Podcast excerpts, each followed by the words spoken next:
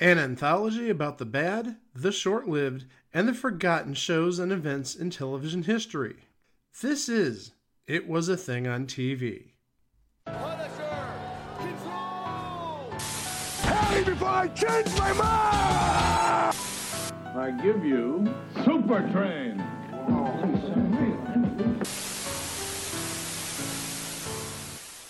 Episode 442, submission number 668, The Tim Conway Show. And just for clarification, this is the Tim Conway Show from 1980, not from 1970. The Tim Conway Show aired on CBS from March 22nd of 1980 to March 7th of 1981 for 31 episodes. Oh, that's almost two crock blocks. That's one short of two crock blocks because we all know a crock block is 16 episodes, which is the number of episodes that Hudson Brothers Razzle Dazzle Show and JJ Starbuck and Uncle Croc's Block and Schooled and Little Bush and Misfits of Science and Tiger King and Jabberjaw and the number of aired episodes of, uh, of, of Salvage One. And oh, I'm sure there's something else I'm missing, but you know what? You know what a crock block is. We've been doing this gag since 2023, since last year. And this is the fifth show that we've covered that premieres in March of 1980. The others are Pink Lady and Jeff back in episode 36. Beyond Westworld back in episode 314. Here's Boomer back from episode 273. And Sanford from episode 94.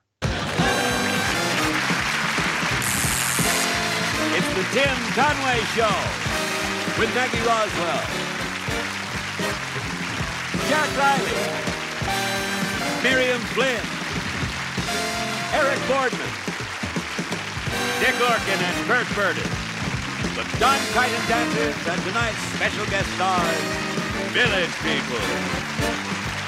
I know you guys are a little too young to remember the 70s. I don't even really remember the 70s that well thank heavens we have the internet and we have old TV stations, the Me TVs and antenna TVs, so we can relive those days. But one of the big genres of TV shows in the 70s was the variety show. I think we could start first and foremost with the Carol Burnett show, even though that was more comedy than variety, but they did have musical interludes, so it's not entirely comedy. But we could be here forever and a day talking about all the different variety shows that were on television, specifically network television, from the 70s through about 78, 79, 80. And we could talk about Sonny and Cher. We could talk about Donnie and Marie. We could talk about one of the favorites around here, the Ken Berry Wow Show. We talked a couple weeks ago about Chuck Barris's, what was it? It wasn't Razzle Dazzle. That was the Hudson brothers. Uh, is uh, the Chuck Barris Razzmatazz show or something like that? Some crap. It was the Chuck Barris Rah Rah show, not Oh. Razzmatazz. Rah, I knew. It, yeah, I knew it began with an R A, and uh, I didn't knew it wasn't Razzle Dazzle because that was sadly done by the Hudson brothers. Oh, and we should also mention since we're talking about the primetime variety show, the Hudson brothers had their own primetime variety show before the Razzle Dazzle show, sort of a extension of the uh, the primetime show, if you will. They did so well in summer of '74. They're like, we're going to give you a fall series on Saturday mornings, and well, we know how that ended up. There were variety shows out the wazoo in the 70s. Carol Burnett's show came to an end in 1977. This show, as I mentioned earlier, started in March of 1980. And really, this is just your essentially run of the mill type of variety show with some names and, and really with some quality names that we're going to get into in a little bit. Very heavy on the comedy. And given the show had Tim Conway's name attached to it, I think you'd expect nothing less than that.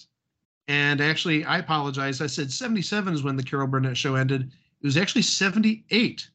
So about a year and a half later, this premiered. Tim Conway, oh my gosh, what can we say about him?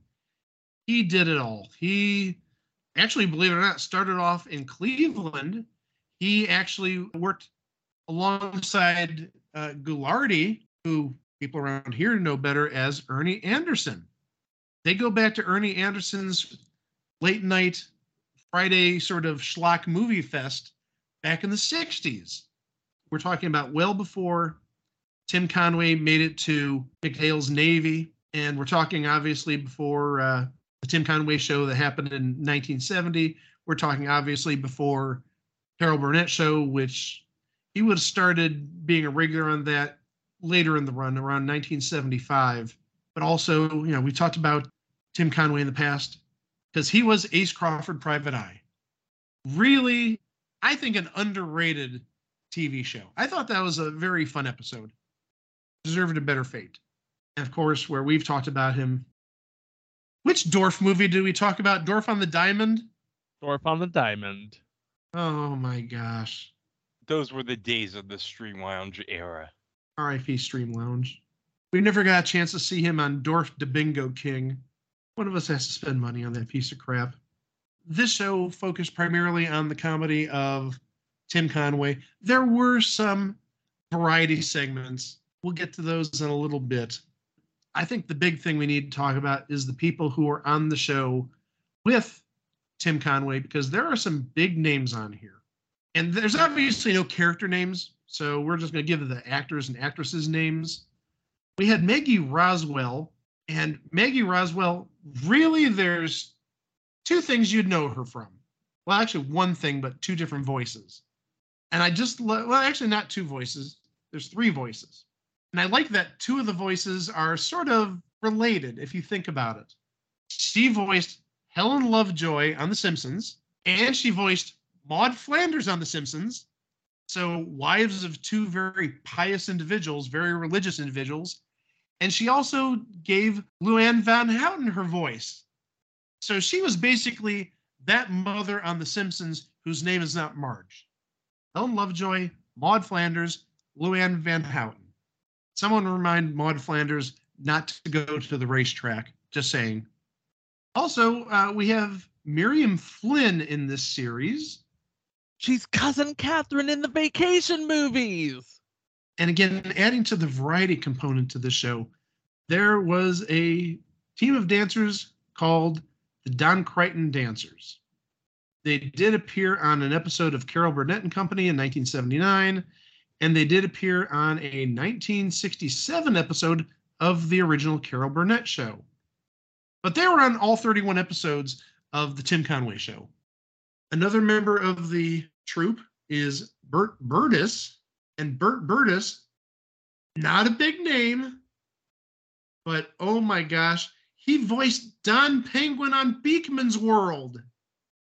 You remember the penguins at the start of the show, or when they go to commercials, they'd wisecrack and whatnot? He was one of the penguins in those segments. I loved those segments. I just love Beakman's World. I would love to see that again on television. Come on, Universal, make it happen. Well, about, I'm guessing about 10 years ago at this point, one of the digital subchannels here actually showed Beakman's World on weekend mornings as EI content. So it's out there somewhere. I don't know if it's Universal that's holding it back, but like I said, in the last 10 years, I saw it as EI content. Dick Orkin was, again, uh, another person in this troupe. And Dick Orkin, more known as a writer. And actually, in terms of acting, he was a voice in a 1986 movie called Christmas Every Day. And he did a voice in the 1988 movie The Canterville Ghost. Uh, not much of a career after this. Another variety type of act that occasionally appeared, nine episodes it says, is the Peter Matz Orchestra. And really, they did some stuff, but not a lot of stuff. They did something called Here's Edie in 1962. They were on five episodes of The Jimmy Dean Show in 1963 and 1964, and then something called Live and in Person in 1983. They got to star on a variety show with a sausage magnet. All right, some other names, some that you know, some that you don't know that were on this series for less than 10 episodes. Harvey Korman, again, another person who was on the Carol Burnett show. He was on eight episodes.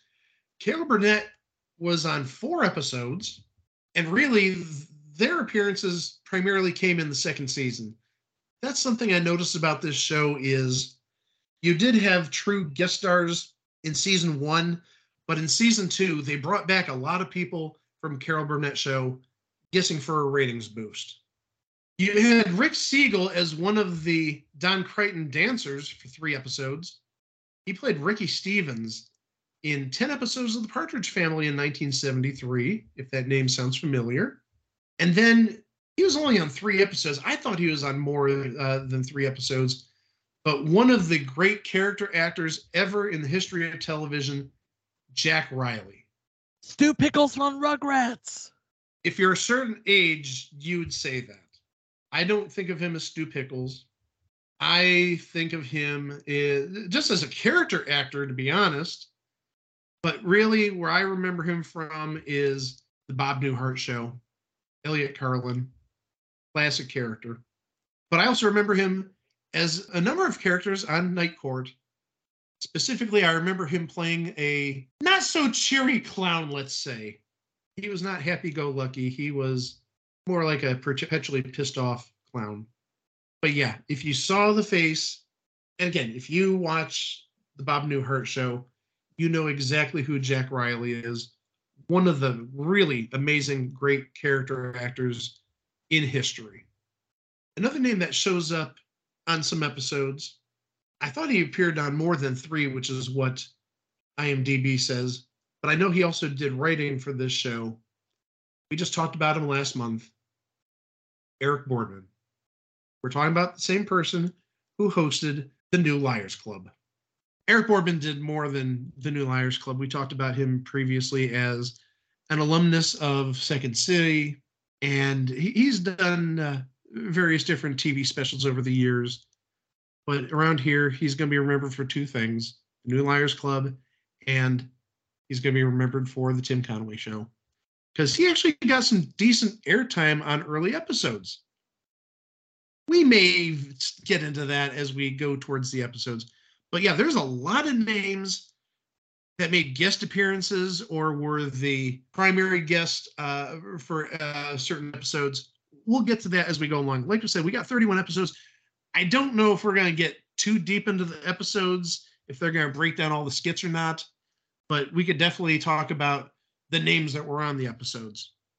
Chico has the episode guide, so I'm going to hand the reins over to him. Go for it, Chico. And as always, thank you so much to the Internet Movie Database and Google for their assistance in this endeavor. Episode one Burt Reynolds and Michelle Lee. Tim uses clips from Burt Reynolds films with new voiceover dubs to make him a guest on the show, and Michelle Lee performs. Of course, Michelle Lee of The Knots Landing. I didn't know she was a singer. Did you know she was a singer? Is she singing? I don't remember her singing on this episode. That doesn't mean she didn't. I just don't remember her singing on this episode. And there are some snippets about some of the skits on this, uh, not just this episode, but overall in the series. Uh, it says that Tim interviews a macho superstar. Boy, I wonder who that is. And uses member of the studio audience in a sketch set in a restaurant. That was one thing I noticed. I don't remember that specific skit but I remember seeing on uh, some other episodes, Tim Conway would get members of the audience to play certain roles in skits. And they were actually very funny. Now, admittedly, they're just people picked out of the audience who, you know, don't know how to act, who are just following direction. But there were some funny ones.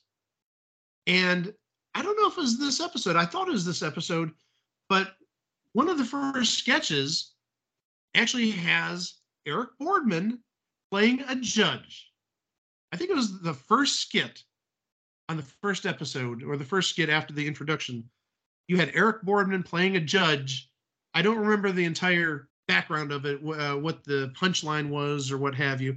But actually, it was one of those things where happened like three times in the episode. You know, they cut to a courtroom scene and they deliver their gag, and then later on the episode 20 minutes 25 minutes later go back to the courtroom scene, and there's Eric Boardman playing the judge, and there's another one-liner, and then yeah, they, they did that like three times on the first episode, or at least the first episode uh, that I saw, what, what I thought was episode one. But no, episode two, I know I definitely saw this one with KC and the Sunshine Band. Boy, if that doesn't date this episode, I don't know what does. Tim welcomes KC and the Sunshine Band to the show. Also, he receives a visit from an old friend during his opening monologue. Not gonna lie, I don't remember who the old friend was. I think Chico might have an idea though. It's his old boss, Carol Burnett. She did her Mrs. Wiggins. She was with Tim in the intro. And again, drives Tim nuts when the props work for her and not him. And says that KC and the Sunshine Band performed a new song. I'm gonna say kind of no to that because and uh, this is fuzzy because it's been a number of months since I've seen it. I want to say that the band's equipment, I want to say either got repossessed. I don't think it got damaged, but it got taken off the stage as they're trying to play the song, and they don't get through the entire song before some sort of comic routine happens, or maybe the comic routine happens while they're taking the different instruments off the stage, but they don't get to play the whole song. And actually, one thing that we did not mention is the announcer for this show. And we talked about him actually at the top of the show. Ernie Anderson did the announcing on this show. Let's remember that Ernie Anderson also did the announcing on the Carol Burnett show. So again, it's like keeping everything from the old TV show kind of sort of intact. Because already in two episodes, we've got Ernie Anderson announcing, and he did the Carol Burnett show, and we've got Carol Burnett visiting, and we talked earlier about how Harvey Korman's going to appear on a number of episodes. So it's almost like an extension of the Carol Burnett show, even though really it's not. Episode three, special guest is Melba Moore. Stay tuned because we're going to talk about Melba Moore in a few weeks. Feature sketches such as an intelligent Lassie like dog that can't convince his owner that a barn is on fire, and Tim is trying to apply for an auto loan. Also, Don Knotts gets blackmailed by Tim to get him to appear on the show. You know, I think that'd be kind of a tough get uh, at this time because remember, Don Knotts is on another network playing Mr. Furley. Not to mention that clout with the incredible Mr. Limpet, right? Right. Well, I don't think it's a case of blackmail. I think it's more of a case of, hey, ABC, how much can we give you so Mr. Furley can appear on our show? That's what it comes down to, I'd say. Episode 4 Susan Anton. Jack Riley wears a Suzanne Somers mask to pretend to be Tim's guest, only to have the real Suzanne Somers walk on stage. What? You heard me. And special guest Susan Anton performs a duet with Tim that gets a little awkward for everybody involved. The song, Sometimes When We Touch. In this case, the honesty is way too much. All right, episode five. The guest is Barbara Mandrell. And this is about a year or so before her and her sisters had their variety show. Gosh knows we saw enough of Barbara Mandrell and the Mandrell sisters in my household back in 1981. Just saying. Now, again, I mentioned earlier, Tim Conway likes getting audience members involved in certain skits. This is one of those cases. Tim enlists several members of the audience to join him in performing a Western themed sketch also, Tim suits up to test a hot tub. And on top of that, Dick Martin interrupts the start of the show to do his version of an introduction to Tim Conway, and Barbara Mandrell sings Darling. Episode 6 Bernadette Peters. Bernadette catches Tim pretending to make love to her behind a closed door to impress the audience. What? Later, she sings Gee Whiz. Bernadette later dances with the Don Crichton Dancers. She also shows up in a sketch where she is awaiting a marriage proposal from Tim. No, I don't believe that. I'm sorry. Not a good match there, just saying. I don't think so, Tim. Episode 7 Helen Reddy. David Copperfield tears up Tim's cue card, then magically puts it back together when they decide to use it. Meanwhile, Mr. Tudball, Tim, tries to eat a horrible diner breakfast, and Helen Reddy sings Take What You Find. Episode 8 The Village People. Tim's introductory script is missing pages, so he calls down his writers. A chimp arrives with the missing pages. I wonder if it's Bobo from Mr. Smith. That's not for another three years. Be a young Bobo then. The village people perform You Can't Stop the Music, and Mr. Tudball tries to order lunch during breakfast hours, a problem that you would not have in 2024. Now, let me note this is around the time the village people have their movie, Can't Stop the Music. Oh god, that movie was terrible. Are we talking about the village people? Yes. Yes. Are we talking about the declaration that we made that once the 80s started, the village people were dead? Or not the village people, but disco was dead? Yes. Okay. That's what I get for stepping out for all of two minutes. We were also talking about You Can't Stop the Music. Oh, yeah, I remember that.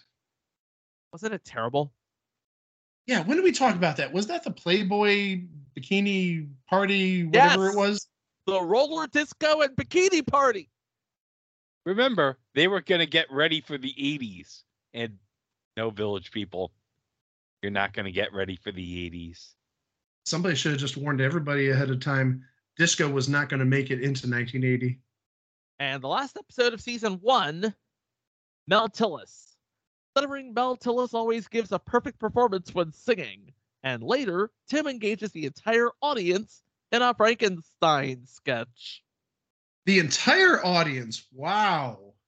Now, anytime I saw him do a sketch with the audience, he'd get maybe like four audience members, five audience members. But to get the whole audience involved, that's pretty brave. On the subject of the sketch, a poor traveler headed to the airport in a hurry suffers by having Tim's old man character as his cabbie. Could be worse. It could be Dorf, and Dorf won't be able to look over the steering wheel. Again, watching this show, when Tim does these sketches with the audience, I think they're brilliant. He does such a great job telling people what to do and reacting to non professionals acting. I thought this was one of the more creative and really one of the best parts of the series as a whole. And you wouldn't be wrong. I mean, this is his strength. He is strongest when he's making himself the butt of the joke. We talked about this in Ace Crawford. We talked about this in Dorf. And he invites everybody to laugh at him. he wasn't really the butt of the joke in these segments though to be honest he was more i'd almost say like a director type saying you do this you do that you do this whenever this happens. So he really wasn't the foil here. He wasn't the uh, the the recipient of humor. He was more or less leading everything. Now that that season's out of the way, and the entire season aired Saturday nights at 8 o'clock, which, if I'm not mistaken, was Carol Burnett's old slot. carol burnett's old slot wasn't at eight. I think she was at nine. On ABC, you had Angie and Good Time Girls. We talked about Angie. If I'm not mistaken, this would be season two of Angie, so Good Time Girls, that's for another episode. And on NBC, oh boy, it was up against BJ and the Bear. And you know what spun off this season from BJ and the Bear? I miss you, Flobu. So ratings, you have the ratings for season one, I take it, but from what I understand, ratings for season one were bad, and not so much a fault of Tim Conway, but nobody was watching a variety show in 1980, especially one on a Saturday night. I mentioned earlier that this show I thought was brilliant. I thought this is a great show. I've seen a number of episodes, but you beat me to the punch. I was going to say the variety show sort of died out about a year or two earlier. If this would have premiered not in 1980, but sort of as an extension of the Carol Burnett show in 1978, I think the show had a better chance. Alas, you have that two year gap. And in that two years, you see a lot of variety shows sort of going down the drain. We talked about Sonny and Cher. We talked about Donnie and Marie. Greg even mentioned at the start of the show that the same month this premiered, Pink Lady and Jeff premiered. And I think Pink Lady and Jeff was like the final nail in the coffin for the variety series, but that had more issues than just the variety series was dead. It Doesn't help when two of the three stars of your show can't even speak English. So, yeah, if this started in 78, maybe you get a three or four year run out of it. But unfortunately, it started in 1980 and you got two seasons. And I do have some of the ratings for the first season. So we'll see if it's as bad as you say it is. The first week I have is the last week of March of 1980. Out of 66 shows, it finished at 42. So, right about the two thirds mark. Some shows that it did better than Barnaby Jones, admittedly the final season of Barnaby Jones, Little House on the Prairie, BJ and the Bear, Buck Rogers in the 25th Century, an All Star Family Feud, Ten Speed and Brown Shoe, previous entry. Here's Boomer, previous entry. Hawaii Five O, again, final season. Rockford Files, again, final season. And the aforementioned Pink Lady and Jeff. I actually have the ratings for the week before that. So out of 69 shows, just say it. Nice. I hope you're proud of yourself. I am. Out of that many shows, Tim Conway show finished 39th. So almost the top half. I mean, top half would be 35, 34, 35. So it was right on the cusp there. And again, some big shows that it did better than. Trapper John MD, WKRP in Cincinnati, 2020, Rockford Files, You Miss Sheriff Lobo, Buck Rogers, Here's Boomer, Family, Sanford, White Shadow, Hawaii Five-O, Facts of Life, Ten Speed and Brown Shoe, and Pink Lady. So really, I think maybe CBS was sort of on the fence here. Yeah, they knew who they had. Yeah, it did better than a lot of shows that were on the way out. And really, if you think about it, that might be the reason Tim Conway stuck around because Hawaii Five-O was gone. It finished in 1980. And 1980 was also the end of Barnaby Jones, as I said earlier. So there's two hours of shows that you need to fill. Now, I know it's Saturday night, but just an idea there. Another thing, and we saw this play out last year. What happened in the middle of 1980? We talked about it on That's My Line. An actor's strike. Variety shows like the Tim Conway show fall under the network code and not like anything to do with the Screen Actors Guild at the time. That would be fair game. So, any other time, Tim Conway's show would probably have been canceled, but CBS renewed it. There would be changes, though. Eric Boardman, Jack Riley, they were gone. And also, it would be not an hour long show, but a half hour long show. And there would be more changes on top of that. Bert Berdis and Dick Orkin would leave the cast, and Harvey Korman would be brought on to co-host the show. So now it's essentially a full fledged reunion of the Carol Burnett show. essentially. I mean, I know you don't have Vicki Lawrence there, and I know you don't have Carol Burnett, obviously, as a regular, but you've got Tim Conway and Harvey Korman, and gosh knows they work so well together. Look at just like any classic sketch from the Carol Burnett show, the last three, four seasons. So let's see what the new flavor of the Tim Conway show has to offer. Season 2, Episode 1 Dallas. Tim strikes comedic oil in a rich spoof of the hit series Dallas. Then Tim and audience members put on a sketch about the Titanic. Hey, Susan, what's your reaction to that audience led skit of the Titanic? Uh oh. That was not Susan. That was Greg. Uh oh. That was still Greg. Uh oh. Much better. Episode 2 Super Guy. Tim shops for a waterbed, gets taken in by a hidden camera show, and takes to the sky as Super Guy. Episode 3 Carol Burnett. Now it's a full fledged reunion. Well, mine is Vicki Lawrence.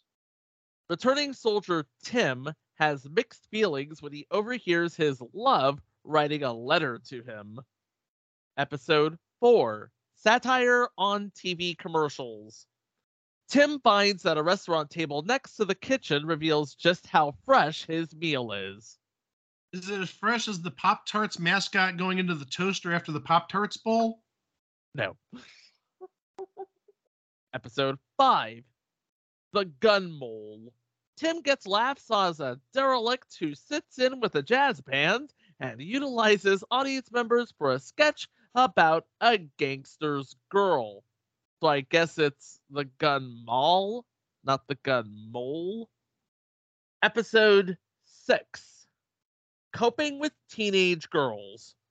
Tim struggles to connect when he takes it upon himself to take his teenage daughter and her friend out for dinner. Episode 7 Don Knotts. Two big time comedy legends join forces when the hilarious Don Knotts joins host Tim for a silent movie parody. Episode 8 Surprise guest Harvey Korman. Tim will not be sidelined when he appears in his oldest man persona as a football team doctor. Episode 9 Jonathan Winters. Tim is a football coach, and Jonathan is the dim witted quarterback who only knows one play. Hey, that's one more play than Robert Saleh knows. Wait, Robert Saleh knows plays? No, you missed it. He knows how to only run one play, and that happens to be one more than how many Robert Saleh knows how to run. Episode 10 Carol Burnett and Harvey Korman. For a stage play, Tim fills in as the waitress for customers Harvey and Carol. Carol and Harvey then dance with Harvey, doing all of the moving. We're going to get the full reunion in episode 11. Episode 11 Vicki Lawrence. Vicki and Tim are a married couple that shop at a shoe store. However, Tim is only willing to buy Vicki a pair of shoes that won't fit. Episode 12 Harvey Korman, Explorer. Tim and Harvey will crack you and each other up in a sketch about an explorer who has spent a bit too much time studying gorillas. Grillers. In addition, the audience participates in the trial of Captain John Smith. There's a Fantasy Island skit. Tim Conway breaks out of prison, and there's a Godfather spoof. Episode 13. Audience participates in a mock murder trial. Tim causes havoc at a recital, then brings members of the audience on stage to take part in a courtroom sketch. Episode 14. Washington crossing the Delaware. Audience participates in Washington crossing the Delaware. A bank customer discovers crime does pay. And by the way, it should be noted that these audience sketches, they're called show time sketches or show Tim sketches. Episode 15 The Empire Strikes Out. Tim uses the Force and audience members for the sci fi spoof The Empire Strikes Out. Also, Harvey and Tim are shipwreck survivors. Episode 16 Harvey Korman as Snow White and Carol Burnett as Joan of Arc. What? I kid you not. Carol Burnett reprises her Eunice character in a Joan of Arc sketch, and Harvey is Snow White to Tim's Prince Charming. By the way, Tim is the old man prince. Episode 17 Tim is a vampire with bad aim. Maggie demonstrates how to use a bug fogger to Harvey, and Tim plays a vampire with a bad aim and an ex president looking for used cars. Meanwhile, Harvey dances with the Don Crichton dancers in baseball uniforms. Episode 18 Harvey Korman, prison warden. Accident prone Tim goes to the emergency clinic for a splinter, but he has a knack for things to go wrong. Warden Korman gives ex con Conway a release only to have his ditzy wife arrive and talk about a numbers racket. Oh, jeez. Episode 19 Harvey Korman dances cheek to cheek. Old Man Tim is the bellhop for Harvey and his new bride who attempts to bring their luggage in and prepare the room for them. And Broadway singer Harvey comes down with parrot fever when trying to sing and dance. Episode 20 Harvey Korman is a used car salesman. It's a comedy offer you can't refuse when Tim plays a gangster hassled by a used car salesman, played by Harvey. Episode 21 Murder on the Accidental Express. The amateur theater show Tim puts on a mystery Murder on the Accidental Express using members of the audience, while Tim plays Sheer Luck Holmes. And the final episode Harvey visits a barber asking for a shave. Their expert shaver is old man Tim, who gets into a battle with a hair dryer tangles with the hot tile machine and shaving cream dispenser. Also, a brief second appearance of Fantastic Island. Well, that's the show. Let's take a look at the schedule to see where the show might have had some issues.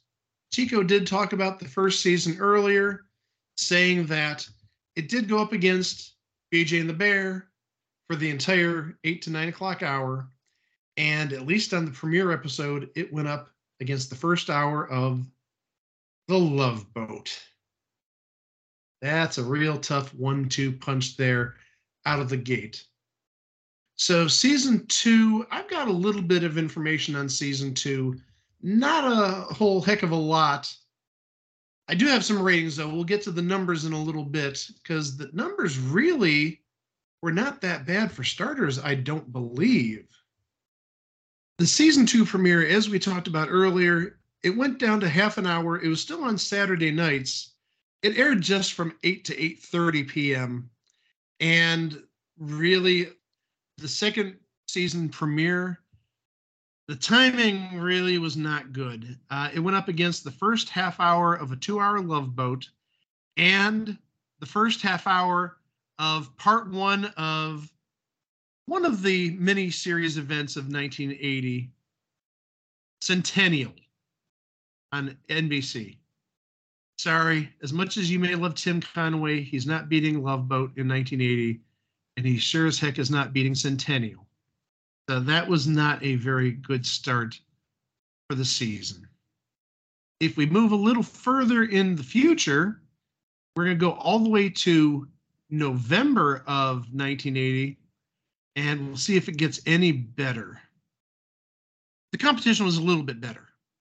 Tim Conway was from 8:30 to 9 following WKRP. This would have been second to last season. So not a bad lead in. On NBC, it was up against the second half hour of a Barbara Mandrell and her sisters special. And on ABC, it was up against the second half hour of something called Breaking Away. Love Boat was on from 9 to 10, so it avoided Love Boat, and Fantasy Island would have been 10 to 11. So it missed the meat and potatoes of the ABC lineup on Saturdays. So maybe that worked out a little bit better. As I said, I do have some of the numbers for the show. Some of the numbers are not that bad rating wise. I have the ratings for the first week. So this is the premiere of the second season. So this is from September 15th to the 21st of 1980. Out of 51 shows, this is not good to start. Just 51 shows, 44th. Only thing of note that it beat was the Incredible Hulk of all things. And actually, right behind Mork and Mindy. It did get a little bit better.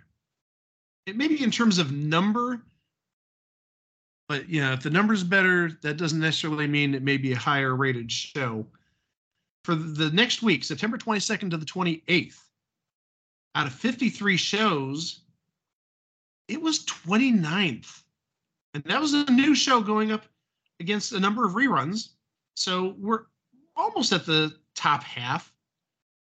And among the shows that it beat, the aforementioned Centennial Part 5, Trapper John MD, One Day at a Time, albeit a repeat, Incredible Hulk, albeit a repeat, Archie Bunker's Place, albeit a repeat, Benson, again, repeat, Angie, believe it or not, again, a repeat.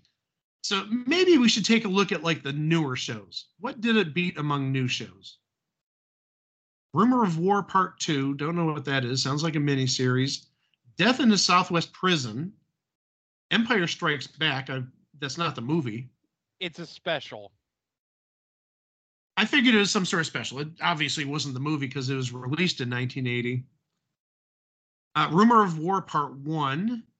Games People Play. Those Amazing Animals, we talked about that previously. Bad News Bears in Japan, Flintstones, whatever Flintstones special might have been airing in October, September of 1980. 2020, For the Love of It, John Schneider returns home.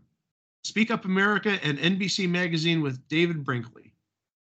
So again, 29th is not a bad number. It's almost the top half, but really it doesn't get much better than that. Taking a look at future weeks, I see a lot of ratings in the low 30s to high 40s.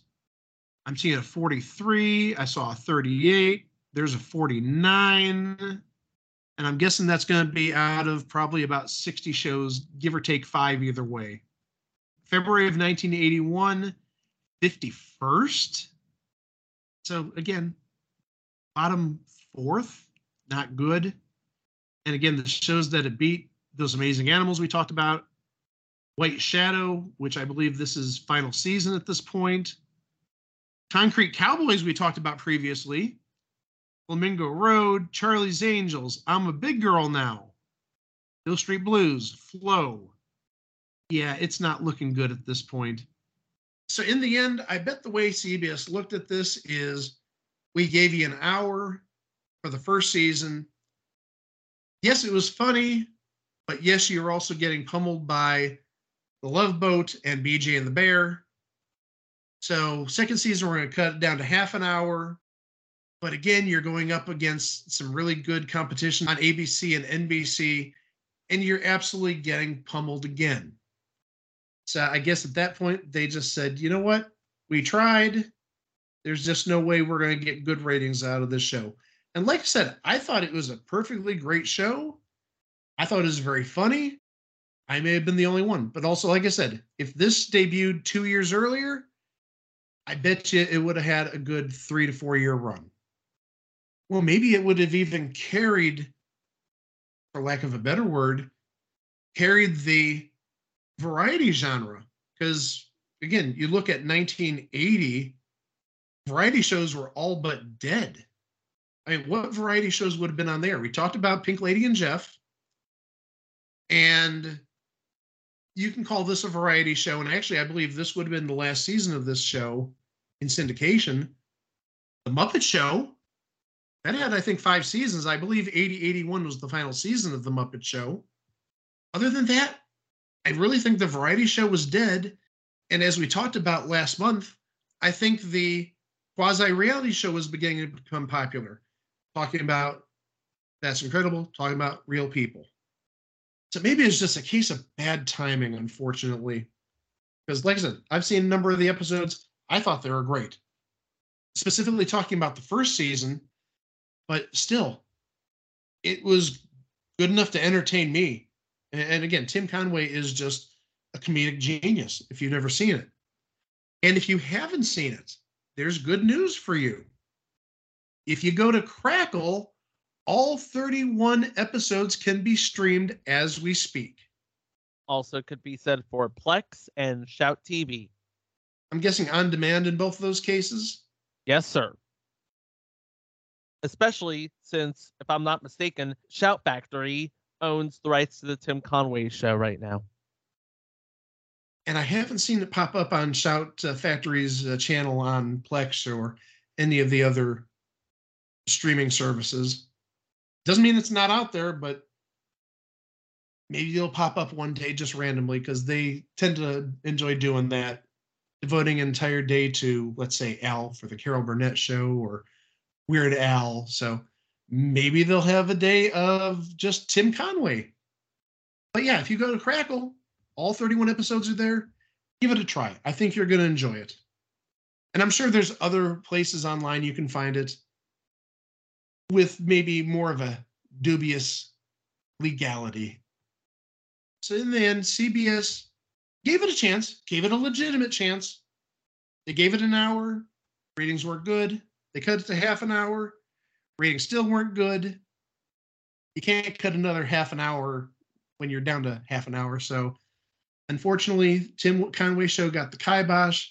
But really, I encourage you to find this TV show, give it a chance because really, it's a great thing that was on TV, and it lives on at least an internet forum on Crackle. Greg, I think I'm going to call you up to uh, bat because we need a Russell Westbrook update if you've got one. Russell Westbrook, he can sure score triple doubles, but he sure as hell can't think straight when he's trying to make a pass.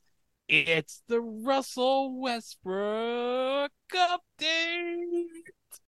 So when we last left Russ two weeks ago, the Clippers beat Golden State 121-113. So on Saturday, December 16th, they beat the Knicks by 22. Russ scored 10 points. On Monday, December 18th against Indiana, they won 151-127. Russ had 10 points. Against the Mavericks on December 20th in Dallas, the Clippers won by 9. He scored 10 points. The following day in Oklahoma City, they lost by 19. Russ scored 15. They played the Celtics at home. They lost 145 108. Russ scored 12 points. But in the last episode at the time of recording on the 26th, on Boxing Day, the Clippers beat the Hornets 113 104. Russ had a double double, 14 points and 11 rebounds. And he actually had a double double back on December 21st. So let's see where the Clippers are as of the time of recording this on December 29th. So the Clippers right now are in fourth place in the Western Conference at 18 and 12, tied with Sacramento and a game ahead of Dallas. They've done really well as of late. Yes, they have. I'm telling you, I think the Harden trade is paying real good dividends for them right now. They're the four seed in the West, tied with the Kings. So yeah, it just took them a little bit of time. We saw how they were earlier this season, and they're starting to gel now, and they actually have a record very comparable to, of course, make it about my team, the Cavs. The Cavs have actually two more losses, same number of wins, and they're actually the sixth seed in the East. So I bet you we're going to see them come uh, playoff time in April and May. That's going to do it for this episode. But please remember, you can go to our website at itwasathingontv.com where you can listen to the 441 episodes that preceded this one. And we've got a whole bunch of great stuff there. We've got mini-sodes, live shows, extended versions.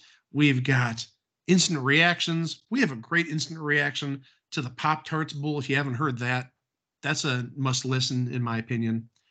And also remember that we're on all social media, including Instagram, Threads, and Mastodon over at It Was the Thing on TV.